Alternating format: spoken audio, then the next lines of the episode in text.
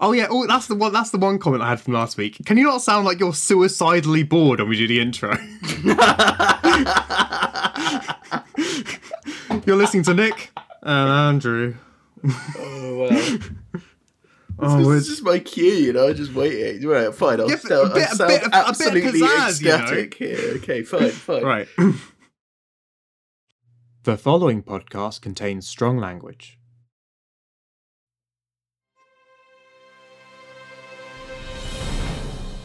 Hello and welcome back to the Cine Rambles podcast. You're listening to Nick.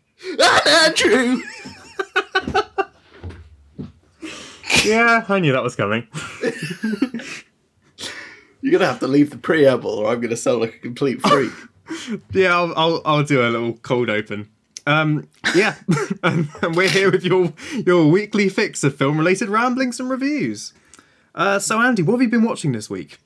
oh, lots of things. So I've been watching Annihilation, Hmm.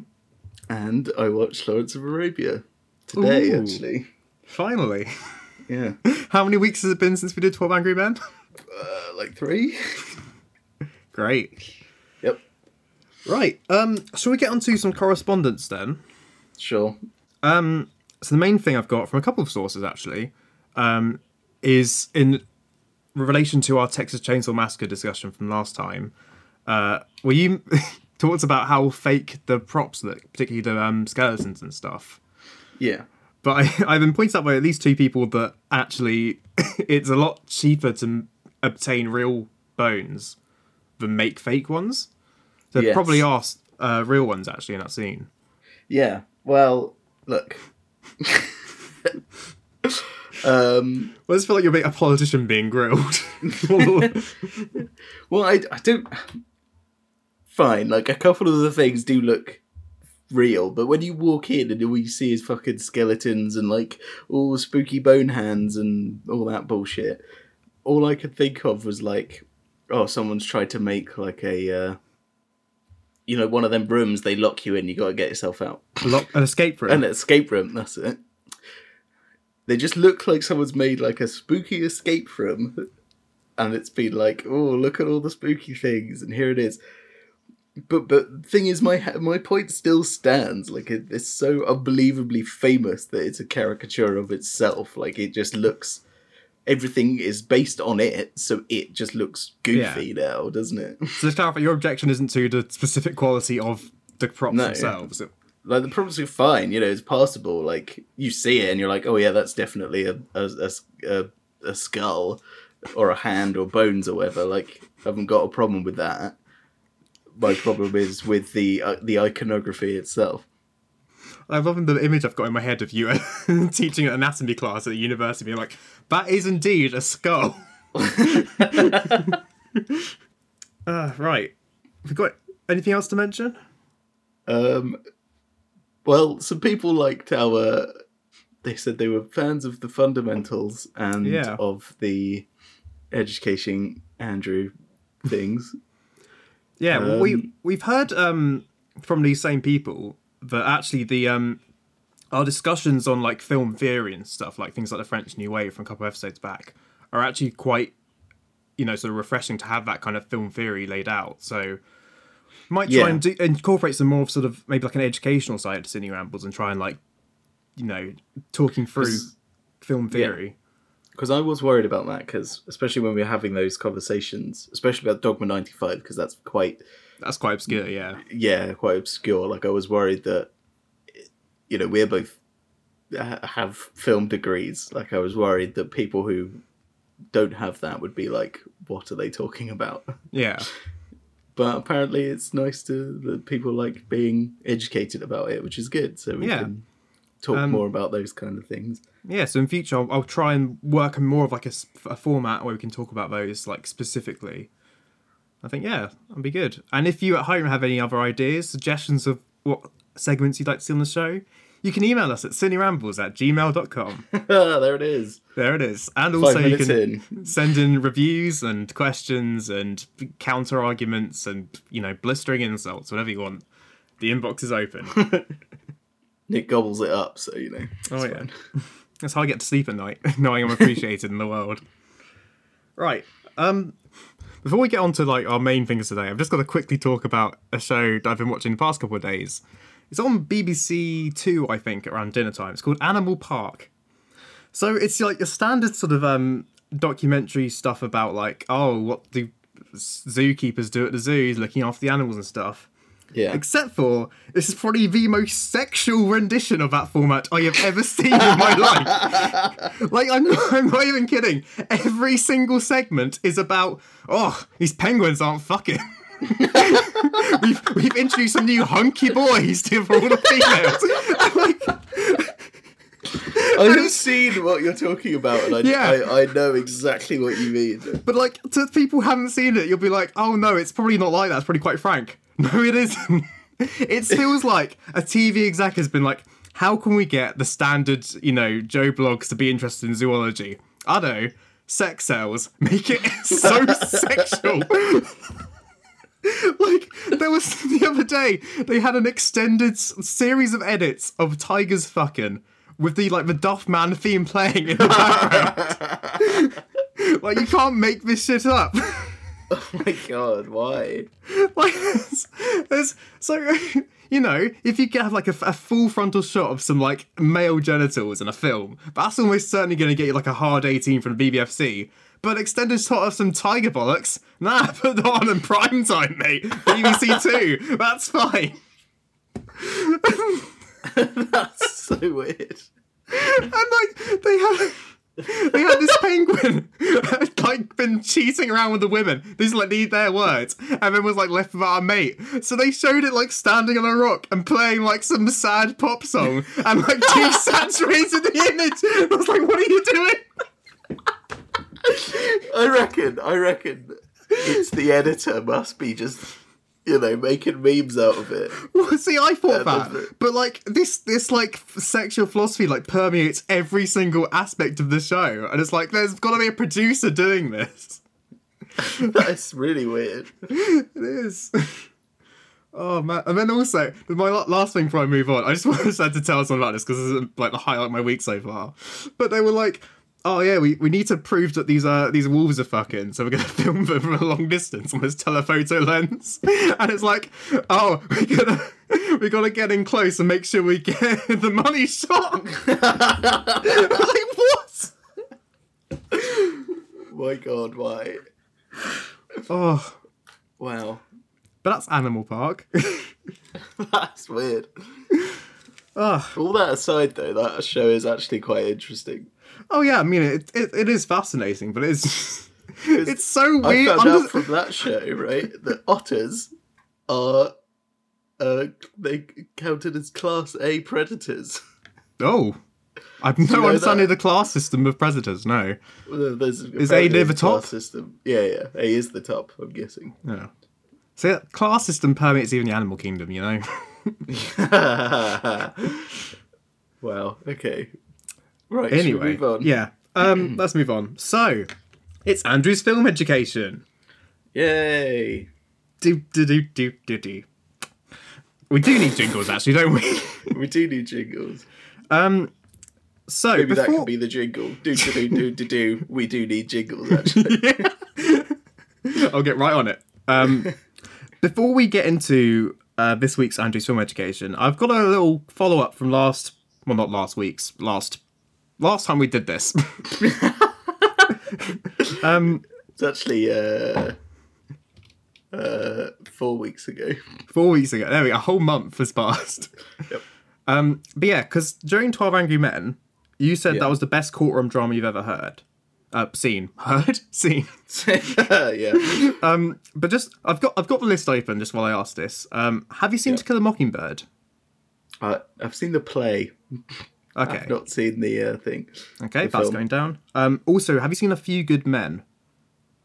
I have seen the courtroom scene from that, but I have not seen the whole film. No. Okay. I'm not saying those are better than. In fact, Angry Men is probably better than, but it just got me thinking courtroom dramas. There's some really banging courtroom drama films out there. Yeah. So add those to no the doubt. list.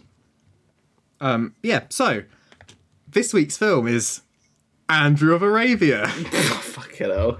I genuinely had to think which way around I was going to do that then. Oh my god. I thought I could surprise you, but I don't know. I can do both and splice in the one I like. Yeah, here we go. Go for it. It's Lawrence Andrew Arabia. I mean, that's by far the worst one. So, so the best one. I mean, I guess. But yeah, so Andy has watched uh, the 1962 David Lean epic, uh, Lawrence of Arabia. Certainly epic. It is certainly epic. So, um, so for those who don't know, this is the story of uh, T. E. Lawrence, who was a British general in First World War. Uh, he was stationed in Cairo and sent into the. Um, Um, actually, he wasn't a general. I don't know. I don't know military rankings. He was a lieutenant, Lieutenant, sure. and then he was a ma- uh, major, Hmm. and then he was a colonel. Colonel, that was it. I did actually look up like British military hierarchy, so I knew like whereabouts those standings are. Right. I know Colonel's one of the higher ones, isn't it? Yeah, so general is is like the highest, Okay. Um, and then it's you know all of the ones underneath that.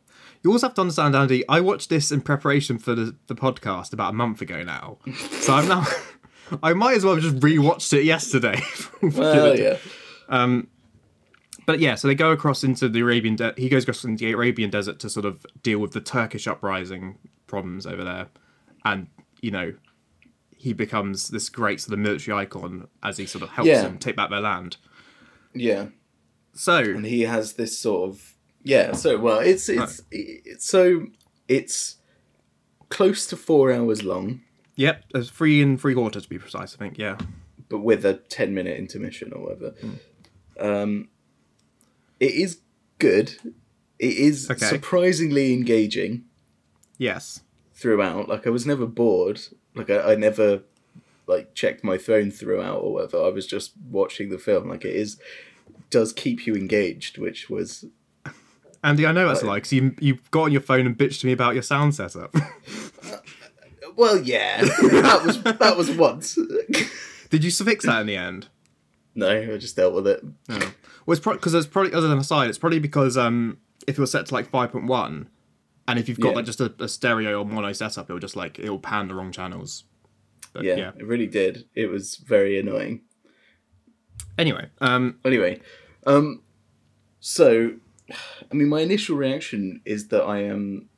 It's it feels really anticlimactic.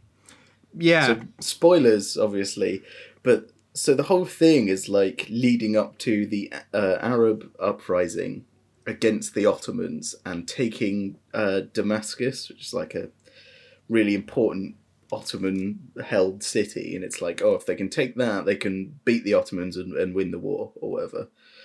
Um, and you have this whole scene with like the British army, like, okay, we'll march on these fronts and these fronts, and then Lawrence is going around the side with his with his uh, Arab army, right? yeah, and trying to beat And the British I- to it. yeah, and I was like, oh shit, okay, here we go. This is going to be a great war scene. This is going to be like really cool. We're going to have all of the, you know, this big fight over Damascus. And then the next scene, like the Brits show up to Damascus and it's like, lol, yeah, we're already here. Yeah, It's like, oh, it feels like the budget ran out, didn't it? yeah, it really does. Like, because they just had this really like pivotal scene of um, them, the Arab army led by Lawrence, like uh, murdering all of this Ottoman supply line. Mm. and I was like, oh shit, this is just the beginning. We're gonna see him like slaughter a load of Ottomans, and you see his, you know, like downfall or whatever. No. it was just like, yep, we've taken Damascus two days early. And I was like, okay, you're not going to show us that Yeah, clearly important event. And then not only did like they, you know, they seize it off screen, and then like about ten minutes later, like, oh yeah, we can't actually hold it, so we'll just we'll just leave. yeah. It's, just- it's, it's like, oh okay, I was like, oh my god. yeah. So I mean, it sort yeah, of lost me towards the end. But some of the beginning, like the first half, is definitely, or the, the at least the hmm. first pre first half before the intermission. Yeah, so the the, first first, two two hours, hours, of the film are really really yeah. good. That's that's exactly what I was going to say. Like the f- the first chunk of the film, I think is like fantastic. Like genuinely, like one of the best sort of like I honestly thought I thought it was. If I didn't re- know that it was four hours long or close Yeah. to four hours long, I, I genuinely thought it was going to end where the intermission was. Yeah, it does kind of feel like a complete film there, doesn't it? Because the Yeah. Sort of um, takeover seems like it's it's its own climax, really. Yeah, I think he, that's- um, it's it's another city, isn't it? No, no, it's a it's a military outpost or something. Well, yeah, but the great thing about it is because they've already established like, oh, Aqaba is like this. It's impossible to take because it's like got such a great, you know, naval defense. The only way to take it Yeah. by land, but through this impassable desert. So like, fuck Yeah, it, we'll just go through the desert, and it's like, oh, well, that's a great, that's the overcoming the the odds, you know. Yeah, and I ending. thought like that was an, an amazing part, like, and, and that's like a really good climax because they obviously still had some budget then because you at least see the cavalry charge Yeah, on on on that, and it was like that bit was really really good. yeah. And that note, the, the general just scale of the film is amazing. Like, just, I mean, a lot of people say like they don't make it like used to, they used to anymore, which is a phrase I have many problems with. But with Lawrence of Arabia, it's at least somewhat true because like just the sheer scale and size of those sets and the like number of extras and horses and stuff, Yeah, like it's So- genuinely epic. a, a modern problem. uh, Hmm. I know that where this is going. Can't not bring up is um, Alec Guinness in blackface. Yeah, which is very problematic because they went you know they obviously weren't against hiring arab actors because yeah. Like Omar almost- Sharif is. yeah, exactly he's he's in it almost all of the extras are also arabic it's like why not just hire one to play the prince like hmm. that's obviously not an impossibility but no they just blacked up alec guinness instead The only thing I can think of is it must have been maybe star power related. But I mean, Peter O'Toole isn't like not a star, at least back then. Although this is his most famous film role, but like Yeah. he, he did done other stuff, so I don't know if like they needed Alec Guinness as well. I Or... will say it. He looks. The casting of him is amazing because he looks so similar to actual T. E. Lawrence. Like Oh really? it's yeah. it's shocking. Like how much he looks like him. I think also his his performance in general, like because obviously the whole film is clearly about him and his sort of his complete change of character from this sort of quite uh sort of slightly bizarre sort of but also like un, you know won't kill kind of like pacifist uh guy into like this complete like yeah like a kernel of this entire Arabian revolt Yeah. like it that, and that that is sort of the key point of the film I think that is also, portrayed has, so well has the, the the. I think you're right. Like they were running out of budget towards the end of the film because they have this whole bit, like another bit that I um I thought was going to be a, a big climactic fight, um, uh, just wasn't. Um, when I think it, uh, I believe it's no, I don't know if it is at Damascus or whatever, but he's like, I'm going to single handedly walk in there and start the Arab revolt. Hmm. And then he gets caught by the general and whipped a bit, and then oh yeah and then chucked in the sewer. You know that bit, yeah which is really strange. The second half of the film is definitely like weaker. Like if if I was to do, I haven't been doing rating of much on the podcast. If I was to rate Lawrence Arabia, like first first part is a nine, the second half is like a seven, bordering on six. Yeah, definitely. Yeah, yeah, yeah, hundred percent. I agree. Because yeah, it feels because like I mean the, the like um its second part starts off well. Like I like the um all the stuff like the train raids like a really good like couple of sequences and like we get yeah, yeah, see the train raids are good. Yeah, Yeah, because the great thing is the intermission and that gap actually helps save the story because it takes that opportunity to jump forward in time a bit, and we see this change in his character, and uh, like yes, the, the change between those two enough communicates all this like without you know without telling us. It's just like look, look how much he's changed in like a few weeks or whatever. I thought that was a really cool way to do it. But yeah, I'll, I certainly think certainly have to go to whatever place that is. It starts to go downhill. considering. So another like small like there's a lot of bits I like about it. Like the first half is really really good, and you see Yeah. his character grow a lot in that. But again, in the almost all of my complaints is to do with the second half of the film, which is Yeah, same. you know.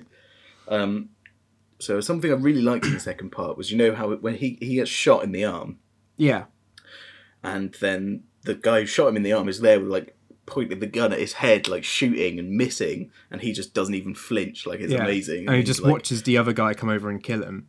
Yeah, and then the reporter's like, "Oh, aren't you in pain?" Or the other the other colonel's like, "Oh, aren't you in pain?" or whatever. And he's like, "No, I can't feel any pain because they say only a a golden bullet can kill me." Yeah, and it's just like that's when he's starting to believe what everyone thinks of him. Yeah. You know? It's when Like, his Messiah this- complex is properly setting in. We get there when he stands on Yeah. the train with this like silhouette, the billowing white robes. It's like Yeah, really great imagery in that film.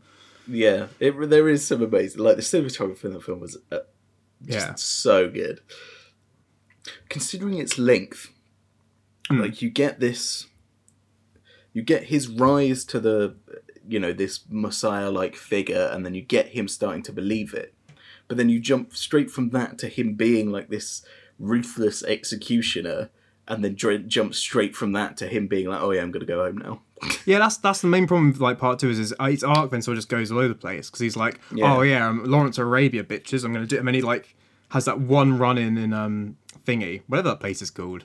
yeah And Ben can't is like- Yeah. Yeah. and then he's like immediately like, nope, I'm going home. This is not worked out. It's like, okay, fine, you had a quite traumatic experience there. But then about a scene later, he's like, actually, fuck it, I'm just gonna do it. I'm just gonna lead the army. It's like, what was that about then?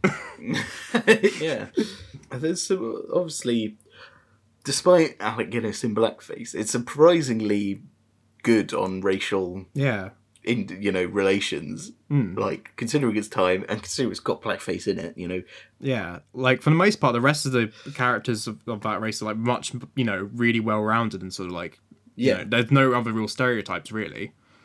Yeah, like, but also they're not just painted as evil. You know, like at the beginning, he's like, "Oh, you're barbaric mm. and you're evil, and you know you're thieves and everything." And then obviously he then falls in love with the country and then doesn't think that of those people, and that's a learning process, isn't it? Yeah, And also he really hates that the rest of the the white British officers are being racist to the people. yeah, like there's that great sequence right at the end of the part one where he brings the um the boy back to the um like the, the Cairo, I don't know, military office or whatever, Yeah, and like just everyone is there is being, being like extra, like it's probably the only part in the film where there's like racial slurs in it as well. Yeah. like, everyone's being so racist. and It's like no, he he deserves to be here. You know, yeah. he, get him some water. I say so, or lemonade even, isn't it? Yeah, it's lemonade. um, so I feel like another thing, some of the deaths, I don't know, like they weren't as impactful as I feel like they should have been. Right. So, you know, there's he gets those two servant boys Yeah. who he he then looks after because you know they are orphans and he sort of is a father figure to them. And then one of them falls in quicksand and dies, and he just moves on immediately. Well, yeah, but he's kind of got to, hasn't he? Like his sort of. Well, yeah, yeah. Like I understand the reasoning behind it, but it's sort of like, you know. And then the other boy dies, and he's just like, okay, moving on. well, say You with know, the he first cries one, for a little bit, and it's like, meh. Well, because with the first one, like, there's that bit where he's just like completely dead silent for the next like 15 minutes, and like he just has this Yeah. like weathered look on his on his face. So I feel like there's definitely just like trauma involved there. yeah. Can't remember what happens when the second one dies. Um, but yeah, it's good. It's good. It's worth a watch if you can Yeah. stomach the very long runtime. Yeah, I've. I mean, like, so yeah, this is the, this is the third time I watched it. Um, the f- first time I watched it, like, I think I was like maybe 13. Uh, yeah, like I fell asleep and I was like, this is really boring. Um, but like, vi- like second time I saw it in a cinema and that was that was fantastic. And this time, like, I just I didn't really feel the length at all. But then I I watched the first part in the afternoon and watched the second part in the evening. I had like a three hour gap, which I think Right. does help with these kind of films. Um, but yeah, so do you, do you still think this should be? It, it's worthy of being considered a classic. yeah, absolutely. Yeah, yeah. Yeah.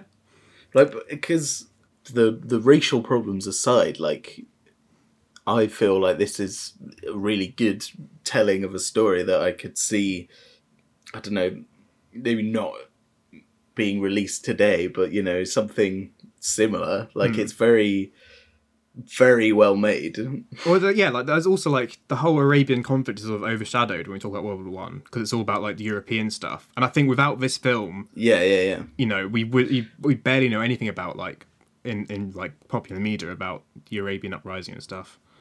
yeah because i didn't know anything about you know this and it's a really interesting side of history that we don't Yeah. know about And you took history at A level, so you know Yeah, exactly. But uh, you know, they didn't teach you about this stuff. They like exactly. just uh, that. Which is what's so great about cinema. It's it's learning stuff you'd never learn in school. Everything I learned, I learned from the movies, which was who did say that actually? I want to say Marilyn Monroe, but I'm not actually sure. if you know who said that, email us in. By which time we'll have looked it up. Okay.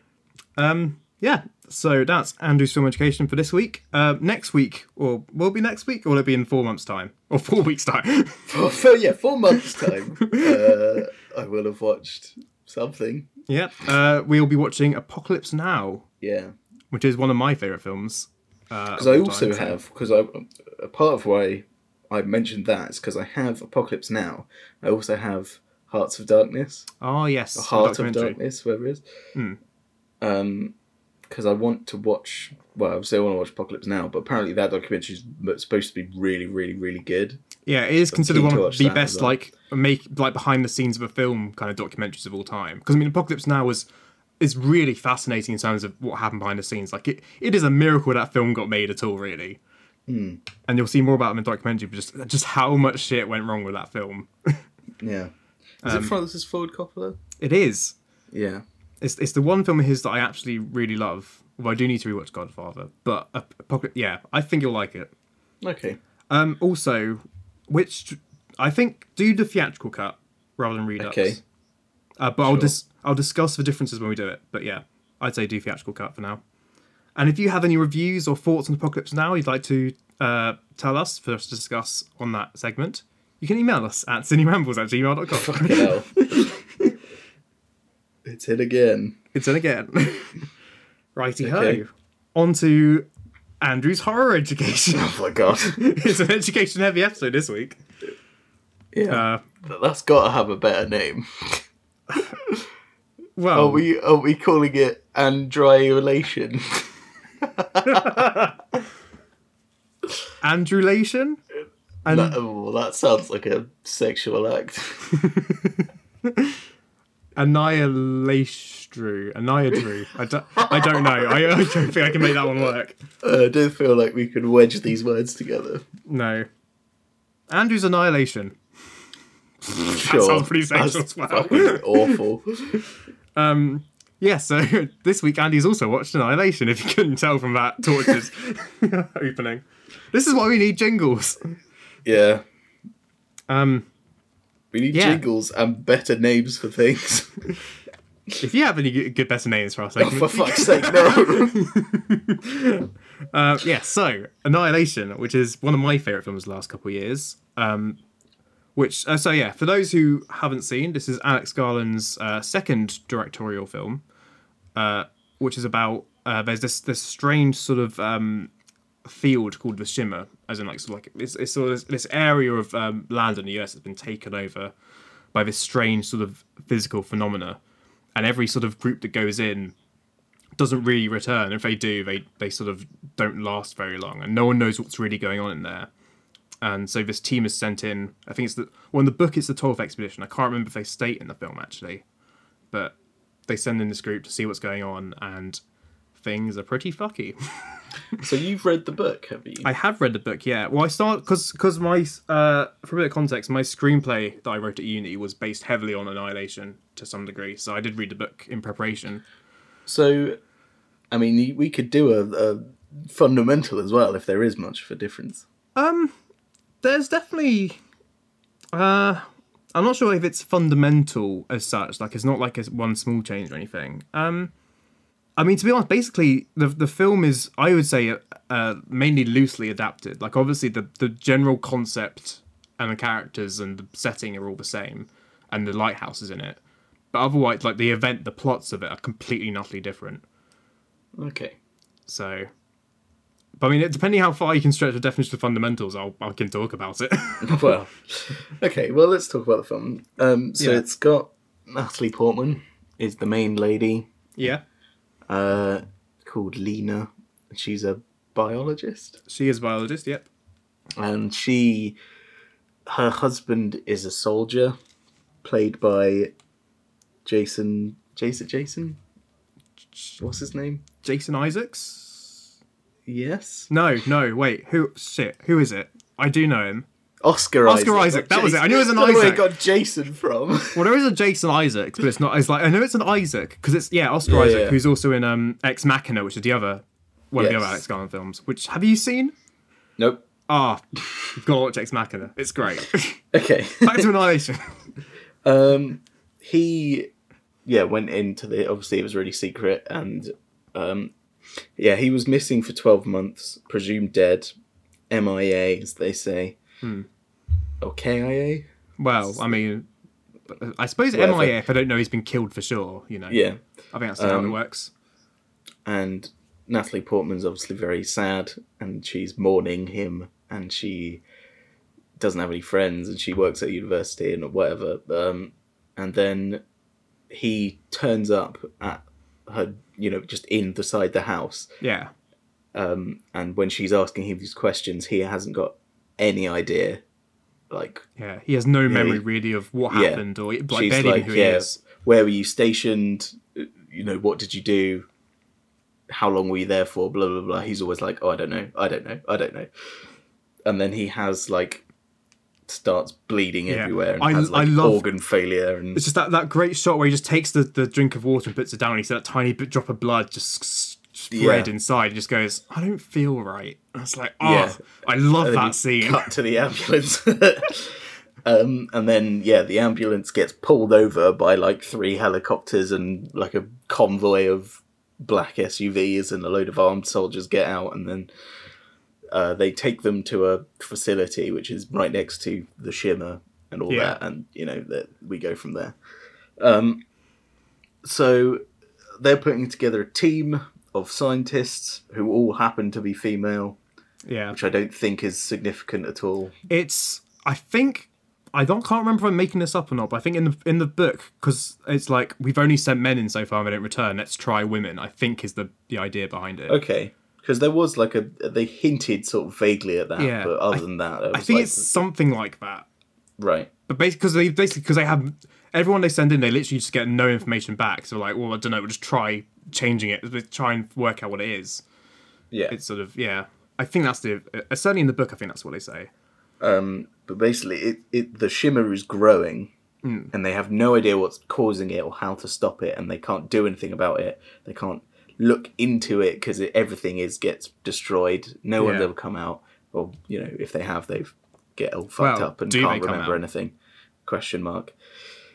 Spooky, whatever. Hmm. Um, so they send them in. Natalie Portman's like, "Well, I'm going in because I've got to find out what happened." Yeah, It's like I need to know. And they go in, and everything's a bit fucky, as Nick said.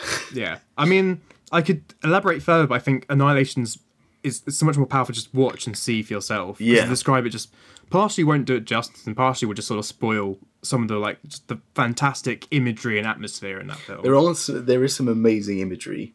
That's- There is some incredible imagery actually. Yeah. Like what I do love, and I, you did say I would love this before this reason, is that it's so Lovecraftian. Absolutely. Like I said, the- apparently there was it was at least somewhat inspired by Color Out of Space.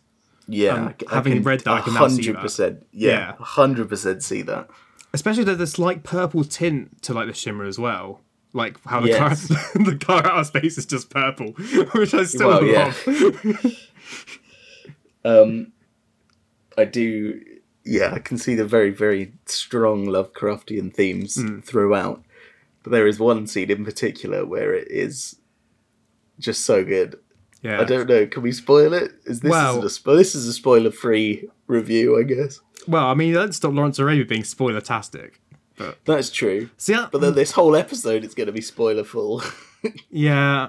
Well, the, the thing is, because to talk about Annihilation in any like real detail and appreciate it, we do probably have to spoil it. well, But like, so okay. here we go then. if anyone here hasn't seen Annihilation, just stop now. Go go have a, li- go have a listen. Go have a watch Annihilation. It's fantastic. Um, and then come back and we'll discuss some more spoilery things. So there's your warning right now on YouTube and Spotify. Go to YouTube and copy the time codes. I don't know. We need a better system. I don't. there must. I don't know. Anyway, right. Right. Anyway, moving on. Um, so the scene with the bear Yes. is my So favorite bit so far. Like, uh, like, my god, so good. But also the bit in the swimming, like where they the swimming pool where they find the uh, the footage. Mm. That bit is also really, really good. Yeah. Some of the imagery in the whole film is just amazing. Yeah, what what I like about it is I was saying to you earlier was that um, it's probably one of the best on-screen like sort of depictions of like the undescribable rendered visually. Yeah, Like that's a big thing about Lovecraft is like besides like Cthulhu, which he describes quite a lot. Like most of his creatures are like you know I can't describe it because I'd go insane to do it. Like it's sort of beyond human Yeah. comprehension, description, and geometry. And Annihilation sort of somehow managed to achieve that kind of design. Um, Yeah. Like in particular, the, um, the first film, the alien at the end, which I can really only describe as like a, sort of a pulsing ball of light. But that I doesn't even do that, it yeah. remotely justice for just how bizarre and formless it looks. but it's so perfect as well. Like perfect in the way that like describing the undescribable because it's so hard to then describe. Then isn't it? Like Yeah. to- how do you describe that? It's like this ball of light that's writhing and rippling with these weird shapes and colors, and it just looks. Yeah. It's such an amazing um, depiction of an alien because Exactly. you know in in every other thing aliens you know have physical form and they have Yeah. you know they're bi- bipedal Yeah, or- we're in some way like they look sort of human shaped because that's what them to humanoid, look yeah. like. Yeah. whereas in this it's just this fourth dimensional indescribable thing that is amazing i think it was just such a yeah you're right Yeah. like that's such a good depiction of it then the great thing is it then becomes humanoid, but it's it's strange because it's it you know it's completely expressionless. It's devoid of detail even. There's like this perfect like sort of Im- copy of like the human form, and all it does Yeah. is just simply mimic Lena's actions, and like it's Yeah. you know it's we don't even know if the alien's benign or if it's got any intent at all. But as far as I can tell, it's just curious. It's just sort of trying to understand its environment just by Yeah. copying what it sees. And I love that that simple innocence somehow makes it even more terrifying the way it sort yeah of it's appears so and moves. menacing isn't it Yeah. But I think it's the fact because it's unknowable because there's no expression. There's, it's it's basically uncanny valley, I guess, because it looks human, but with no way to tell what it's thinking or what it's feeling, and it just Yeah. feels intensely uncomfortable. Plus, the score helps. I really love the score. the Certainly score is bit. very very good Um, yeah. So this this movie is really like was very poorly received.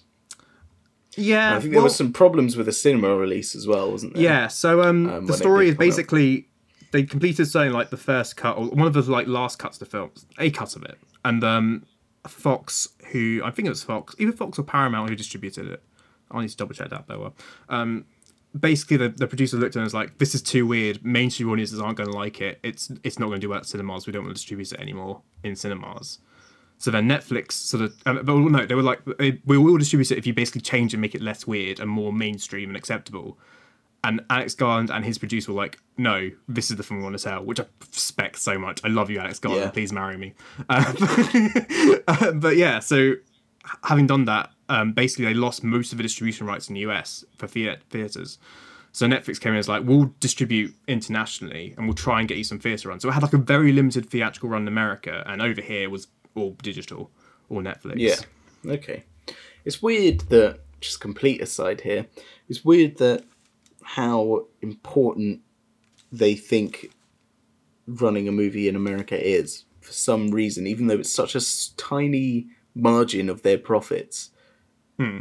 It's like distribution and rights in America is really important when it's actually just not It's- that important, considering. you know, It's just a small percentage of your earnings. Because there's a thing um, we talked about at uni a lot. It's called like the long tail, which is like it's if you basically plot the the financial, uh, I guess, achievement of a film on a graph. There's like this spike of it where it gets like its initial box office run, and then it sort of trails off. And the idea is nowadays with streaming and home media is, is to not worry too much about the box office initially, but to make sure it's got a longevity and people, and that's how it makes more money in the long run. Yeah, And I think that's increasing a more, much more important thing. Like I think it's increasingly the initial cinema run isn't that important as long as the film's got the longevity to withstand the test of time and stuff. yeah, Which I think Annihilation encapsulates quite well. Like, oh yeah, maybe audiences won't get it in the theatre or whatever, but like by in, by holding on to its integrity as well as what it's trying to do and and holding that uniqueness, it will guarantee people come back to it for years because there's like nothing else like it. yeah. That is true. Hmm. It's it's really yeah, it is good. Yeah, it's Um, definitely it's not perfect. Like um No, Also, well, it's interesting because I've tried to reconcile this on a couple. I've watched it, I think, at least twice now, uh, maybe three times actually. But um, like the first couple of times I watched it, I was sort of like it felt sort of emotionally distant and cold, and I felt kind of it I felt it kind of like difficult to get really into like the characters and stuff. But on reflection, I felt that's part of it. Like it's so, it's so sort of hostile in its in like, every part of its atmosphere, and I, I feel like that's part of its sort of it, its feel to be like kind of like emo- Yeah. like emotionally cold. I don't know. What do you think? I think yeah, actually now you mention that you're you're you've got a point there, like because I didn't I didn't love any of the characters. Like Lena's No. okay, like she's a serviceable main character, but you don't love her.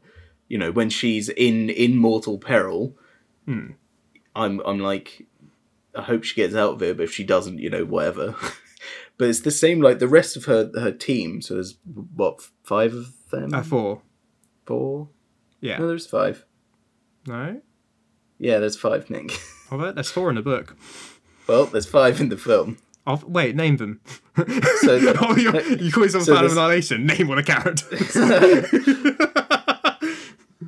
because there's Tessa Thompson, she's in it. yeah. Ventress, Oh no, there is five. Yeah, sorry, don't worry. yeah, yeah. Remember Gina. Rodriguez and uh, Shepard, and then Natalie Portman. That's five. I like how I named a couple of characters and then some actresses. Well, th- but that's the point, isn't it? What were the characters' names? Unlike, say, an Alien, I remember Lena, Ventress, and Shepard. Yeah. and that was it. like an Alien, you know, you've got Dallas, Brett, Ripley, uh, Parker, uh, Lambert, Kane, Ash. That's all. Yeah, that's all seven. You know, and like you know, A- Alien, which is always like the, the go-to example for like horror and characterization. You know, we we know all those characters, we care for them, we they feel convincing, and we we want to like we care for them emotionally. But I Yeah. think there is a coldness in Annihilation where you don't get that same. You don't get feel for the characters on that same level. So that um, like, have you seen anything by Nicolas Winding Refn? Like, Drive? You haven't seen Drive yet, have you? No. No. Okay. Because going to compare it, to- there's like Alex Garland, and he did this a bit in Devs recently as well. Although on, I don't know, but basically there's this thing with like their characters are quite sort of there's something cold about the way they deliver dialogue and the way they act. There's something almost like not robotic as such, but there's definitely sort of lacking some kind of warmth. And I think it must be stylistic because I see a lot of it happening. And with Annihilation, it kind of works because it's got that sort of again like that hostile atmosphere to it. I sort of Yeah, well, I, w- I was gonna say like um, the her team, like Lena's team, like so the five characters. There's no one. If we compare this to Alien, then there's no one who's really lovable, and there's no one who you hate. You know, I Yeah. even Gina Rodriguez, who who goes crazy and and sort of stabs them in the back. Even she, I was uh, you know I didn't hate her. I was like that, that you know that's just some good character development. yeah, I, I- you never hate any of the characters. Even Ventress, who is um, always really cold and annoying and like heartless. You know, you don't- you don't you don't hate her either. Again, it's just character. Um, whereas you know in Alien, like you you love the you love the two maintenance guys because they're funny and they're Yeah. like you know cool, and you you hate fucking Bilbo Baggins because he's a knobhead. what Bilbo? Bilbo. Bilbo Baggins. Bilbo Baggins. what are you on about? Bilbo Baggins is in the film. Is it An alien? Yes. What? I can't remember his name. The the the uh, the guy. Ash. Ash is Ian Holm, and Ian Holm plays Bilbo Baggins. Martin Fri Well, wait, in which version? Oh, wait, you mean um, Lord of the Rings, you did. Oh, is that Ian Holm? I never knew that. that is Ian Holm. It's Oh. Bilbo Baggins. Well, sorry. When you say Bilbo Baggins, I'm thinking of Martin Freeman. Why? No. uh, Oh, what? What an aggressive way to learn some trivia. oh. Andy, you screaming at me, Bilbo Baggins from Alien is not helpful. None of them are called Bilbo. Bilbo Baggins is in Alien. I literally named the characters like five minutes ago. But you didn't. You didn't mention Bilbo Baggins, so I, you lost me. Sorry, I'll recount it. It's Brett Parker, Dallas, Ripley, Kane, Bilbo Baggins, and Lambert. Uh, anyway, back to my point. yeah. but you you like you know you like Ripley you Yeah. like Dallas because he's like the cool captain you don't Yeah. like Ash because he's like oh you know the the corporate nerd who's being a, a dickhead about everything Yeah, and he's all very cold and sort of, you know, and Lambert's really annoying because all she does is scream yeah. I'm slap Ripley. yeah whereas in in Annihilation they don't fall into those sort of things. You know, one of them isn't the funny one, and one of them isn't like oh the you know the annoying one or the sassy Yeah. one, and you don't hate one of them. You know, normally in these things is a team member who's who you hate, who is supposed to be an antagonist. Yeah, which And is Gina sort of Rodriguez- Ventress, or at least in the book, it's supposed to be Ventress. In the film, it, yeah, like you're right, it's Yeah. just not really. De- none of them are developed enough to really develop that kind of, yeah, like that distinct characterization or that kind of a- appeal. Yeah, They're all almost Well, interchangeable. It, it's sort of given to to to Gina Rodriguez a bit, Hmm. but it's never really. Like, a lot of it seems- beyond that. Their antagonism seems almost like it's situational rather than characterized. Yes, yeah, like exactly, they're, they're yeah, just yeah. reacting to the situation rather than being like, as this character, I'm reacting like this. It's just more. It's all the more almost synthetic the way they react. I guess. I don't know. I know what I mean. I don't know if you know what I mean. yeah, I get what you mean. Yeah. Yeah, situational. That just Yeah. makes sense. Yeah. Um, but there is the all of the like the the set design is fantastic as well. Yeah. Like having the flowers. Um, you know, all these different species of flowers coming from one stem is like really cool. Having the humans flowers, you know, the people made out of flowers Yeah. you know they're really trees grown into that look like people like e- just the the plant based imagery looks amazing And I love the um in the lighthouse as well. The sort of the weird cavern. I love the weird like because it's not like tentacles as such, but it's all these weird it, sort of it like looks more like roots doesn't it yeah. I guess it must be made like roots and of- stuff. yeah. yeah it made me think of like tree roots more than tentacles That's another thing quickly, like, um, because this is like a, a lot of this film, the horrors, like the imagery and stuff that's sort of happened before. It's like you know the idea of like we're late to the party and got to figure out what's happened. So we see these like the evidence of previous expeditions, which I think is one of the best Yes. images in it. Like there's the um in the lighthouse, the um it is uh Oscar Isaac, isn't it? Who yes yeah yeah, yeah, yeah. Rain- being like, over this yeah, yeah. I was trying to remember if it was him or. Like, yeah, it's been a while since I saw it, but because there's the, the outline of his like you know burnt body on the wall and the ashes near it, and I Yeah, just like that image. It, like, I mean, we, we then see the camcorder which tells and it shows us what happened, which adds to it. But like, also just seeing that image is enough to be like, shit, what happened here? Yeah And also the um, but in the swimming pool you know they've got like the cut open body that's yeah, and his plants have like sprung yeah like that looks amazing that that's oh, I just love the design on it. It reminds me of like. Reminds me of something like from the thing, just the way this like this complete deformation of the human form. Like I'm a sucker Yeah. for body horror, and this film like really ticks that box. Just the the things they do to a human in that. Yeah. There was some really, really cool stuff in there. I can see why people don't like it because Yeah. yeah, it is it is hard to not hard to engage with, but it's hard to feel emotionally engaged with. yeah, and I think Because also all the co- characters are so I don't know unfeeling, I guess. Yeah. I don't know. I don't know if this is gonna be snooty, sound snooty to say, but like I feel like most, I, th- I th- in a way, Fox or Paramount, whoever it was, was sort of right in that. I think if you've not watched much weird sci-fi and horror, this will probably be like, what the hell is this? Like I'm not Yeah. sure how well this would do with like the mainstream.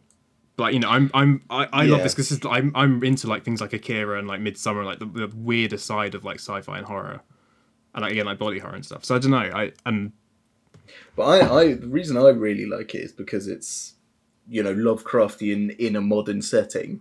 yeah, which I think is is quite hard to do. Like the reason Lovecraft is hard to do on film or, or set in the modern day at least is because we record everything right now. You know, yeah, it wouldn't be like you have to rely on one man, you know, one person's account of this as story, and then you don't know if they're a reliable narrator or not because ah. they could be fucking mental.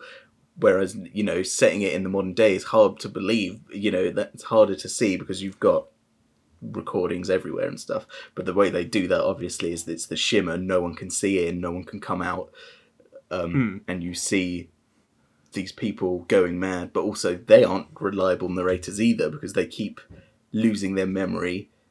They keep, you know, you don't know if they are sane or not, and it is it's just done really well. It's done in a way that's very Lovecraftian modern age, and I like that. Yeah, and it's interesting you mentioned the whole unreliable narrative thing because in the book is um from the perspective basically they have to keep journals of what they find in the shimmer, and the book is framed as Lena's journal, and it starts in medias res. We don't know any of the background context. She just wakes up in the shimmer, and it's like I don't know how long I've been here. I don't know where we are. What's going on? I I mean, it's, it's like, and I and if it gets over all that in the book, you like it again. There's a strong sense of unreliable narrator because it's literally just like she's we only have her word for what's going on, and some Yeah. dodgy things happen in the book. So Yeah. you know, but like just yeah, that's what you say about Lovecraftian things and be like from like one character's account. That's quite yeah. You probably quite like the book then, I'd say. Yeah, I am. having now seen the film, I'm. I do want to read the book. Yeah. Um, I guess to close this out, then I'll, I'll do a quick comparison of the book, like a mini fundamentals. But like, so I mean, in the book, the main thing is about there's this um, so the lighthouse is there as well, but it sort of comes later and it's not as important. Um, and the alien doesn't really get involved, certainly not in the same way. But there's instead there's this thing called um, well, some people call it the tower, some people call it the tunnel, and there's this big thing about them arguing over what it should be called. But it's like a vertical tower that goes into the ground for seemingly an infinite distance down. It reminds me of A7B actually, um, SCP. But like, Okay. Yeah. but yeah, and so they spend like certainly a good half of the book exploring this tower, just going, uh, trying to see how far down they can go. And there's like all this weird like, there's this plant life that forms writing on the walls, and it's like this endless poem, and it's detr- it, like that seems to make no sense, but it sounds so ominous. And then at the bottom there's some kind of monster which they never see, and you know, and though they only again they only see the aftermath of it attacking one of the victims and stuff. Yeah. But yeah, and then and like like so the bear's not in it, for example, either. There's a Oh scene. yeah. So we should talk about that because we didn't mention that. oh, the bear. Did we not mention the bear? We sort of briefly mentioned it. Oh shit, the bear's like the best scene. Yeah, it genuinely is the best scene. yeah. Let's talk about the bear quickly. Let's talk about that. Yeah. So the so- bear. well, well, so while they're in um the swimming pool place, what I feel like it's not actually a swimming pool, is it? So, no, it's a fort. It's a yeah, fort. it's a fort. It is happens to have a swimming pool. Yeah. Yeah. But so while they're there, Is in it the- a fort or like an army base or something? It's you know? yeah, it's some kind of outpost, certainly. But so at night they're doing their sort of patrols, and there's this great shot because they're, they're like looking through the um like the binoculars, like night vision, and they hear one of the people scream, and they just look over and they see for like a few frames you see this large bear-like thing take her into the into the like the, the foliage, Yeah. and it's so like you can barely even see it, like it's just like a flash kind of thing, and that's great, and it's just like she's gone, and we hear nothing of this bet. We know nothing about. They try and find her. They find like a pack, I think, but she's long gone. no, they do find her corpse. Oh, you're right. Yeah. Sorry, it has been. It's been a while since I saw it. They, they Um, find her body and she's like had her throat ripped out and Yeah. you know is completely gored and Hmm. it's gross. The great, yeah, the great thing is this, this. So this thing takes her. We only we barely get a good look at it, and it's gone, and we have no idea what it was or where it went or where it came from, kind of thing. And then later on, uh, it's certainly a good like half hour later, I think. And Yeah. they're like, um, thingy's gone mad. I really don't know. This proves my point. I don't remember the names. G- Gina Rodriguez. Yeah. she, yep, she's gone mad, and she's got like the other three left tied up, and she's like trying to be like, you know, she thinks one of them's a traitor and stuff like that, and that's what one one of them's picking them all off, kind of thing. And then we just Yeah. hear the character who went missing. You just hear her screaming for help outside, and the whole everything just goes silent, and I love it because there's this, there's this great kind of sense of dread. But you know, because um, because you know we've we've seen yeah we've seen the corpse. We know she's dead. How could we, she be screaming? But in as the same way, the character because she has this moment of like she's alive, she must be alive, and runs out. And meanwhile, we're sitting here being like, but she she's dead. That Yeah. can't be her. What's making that noise? And then we hear the scream, Yeah. and then we just hear this. And then the bear comes in. Oh, Oh. my god. so this bear has been like it's been mutated with like with uh, thingy, whoever we're missing, but basically a human. So it's got like it's got human Shepherd. features. Shepherd. It's got like human features like melted into its head. It's got this one like human eye that sort of like looks around. It's got like its And it's skull got well, like protruding. yeah, its skull is coming out of its face. Like Yeah. it looks just so good. And like the the imagery of that is so Mm. horrific. Like it looks so good. Like and half its jaw is like hanging off, and it's Yeah. oh my god, Oh, it's But the best bit is the sound design. Because it, it- yeah, every time this bear makes any kind of noise or roar, it just it's a human vocalization, but it's also presumably the last like human vocalization it heard, which is like you know help someone help me God kind of thing. So just have this bear like plodding around these like three terrified characters, like occasionally make these like horrified, distorted human screams of help, and it's oh, it's such good horror. And yeah, it's- it's ah so good. and it's so tense as well. It's quite a short scene, really, all things considered. But like, it's it's it's definitely like the highlight of the film in terms of that. Like that's the the horror at its absolute peak, and it's it's one of my favorite horror scenes in recent memory. Actually, it's so good. Yeah, it is. It is just top tier. Like, and it's just screaming in their ear, like Yeah. you know, but breathing, and it's like, will it get them? Mm. And then it takes like a full clip of, you know, rifle fire into the face to kill it, which is so Yeah. good.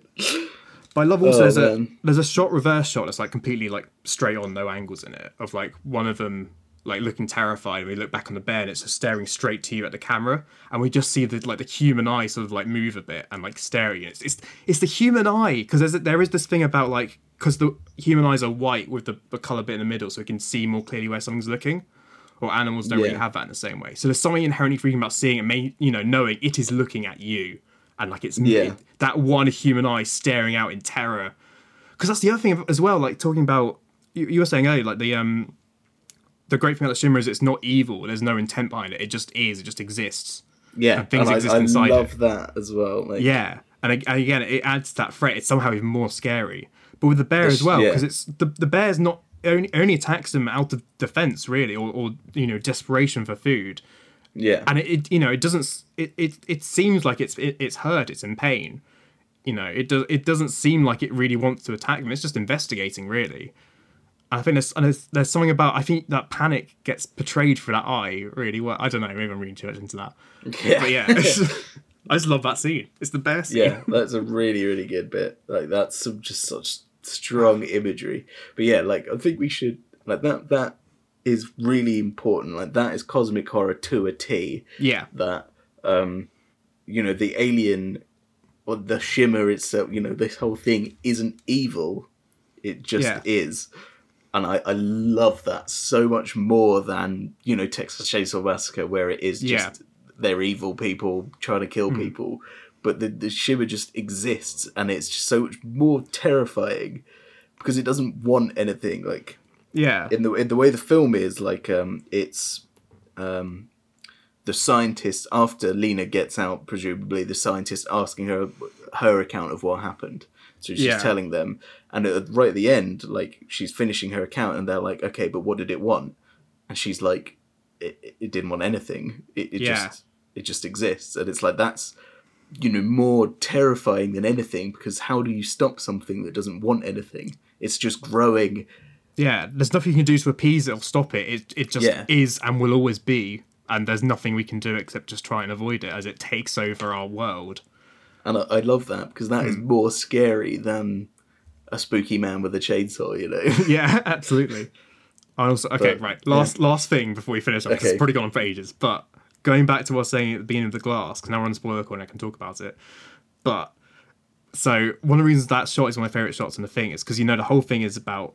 So the shimmer is basically like it, it just diffracts DNA in the same way like a, a, a- block of glass would diffract light and scatter it. yeah. The shimmer just diffracts DNA. I knew, I knew. As soon as that it had a close up on the glass, I was like, "That is important." yep, That exactly. And this is this is time. this is visual storytelling. I love how yeah, because there's, there's this theory about like you know the, the first shot of a film should like summarize the film basically. And obviously it's not the first shot but it's an early shot and that one shot perfectly exemplifies it. We see like his finger and actually i think we see his whole body at one point like just diffracted in the glass and distorted. Well, we see them, there, Alina and and Oscar Isaac holding hands yeah that's the it glass, and I was That's like, "Oh, that is going to be important." and then again like the, the drop of blood and we just see the one drop of blood then slowly spread and deteriorate and decay into chaos you know in, through entropy yeah, great shot great Yeah. film very, very and good. that's visual storytelling yeah, definitely right top tier. Yeah. Um, so next time on Andrew's horror education, we'll be doing Rec probably. Yeah. Yes. Yeah, which we Yeah, said we were going to do this week, but Yeah, but Yeah. I watched Annihilation. yeah, and I'm glad you did. Okay, so next week, hopefully, if all things go to plan, Hopefully, and, and Nick doesn't pull an Andrew and just not watch the films, uh, no, because I keep my promises, Andrew. we're going we're going to introduce a new segment Yay! called Nick's documentary education, which is dreadful. We need better names for We've it. got three whole uh, segments which are just something something education.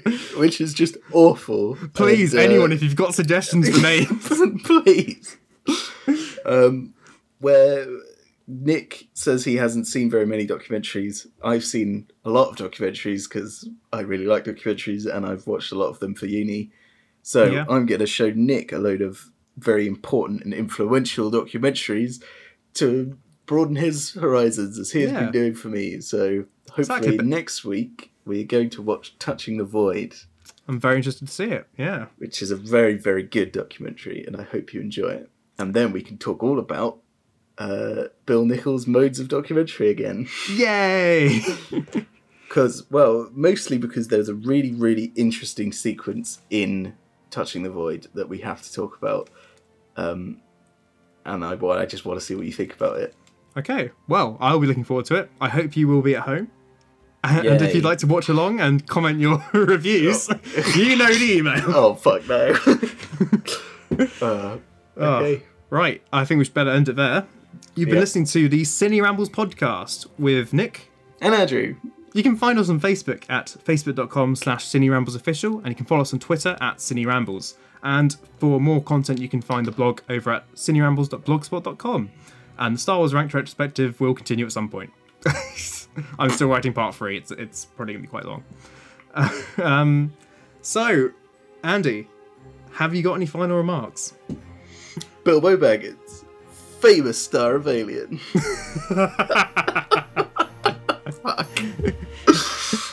See you next week. Goodbye.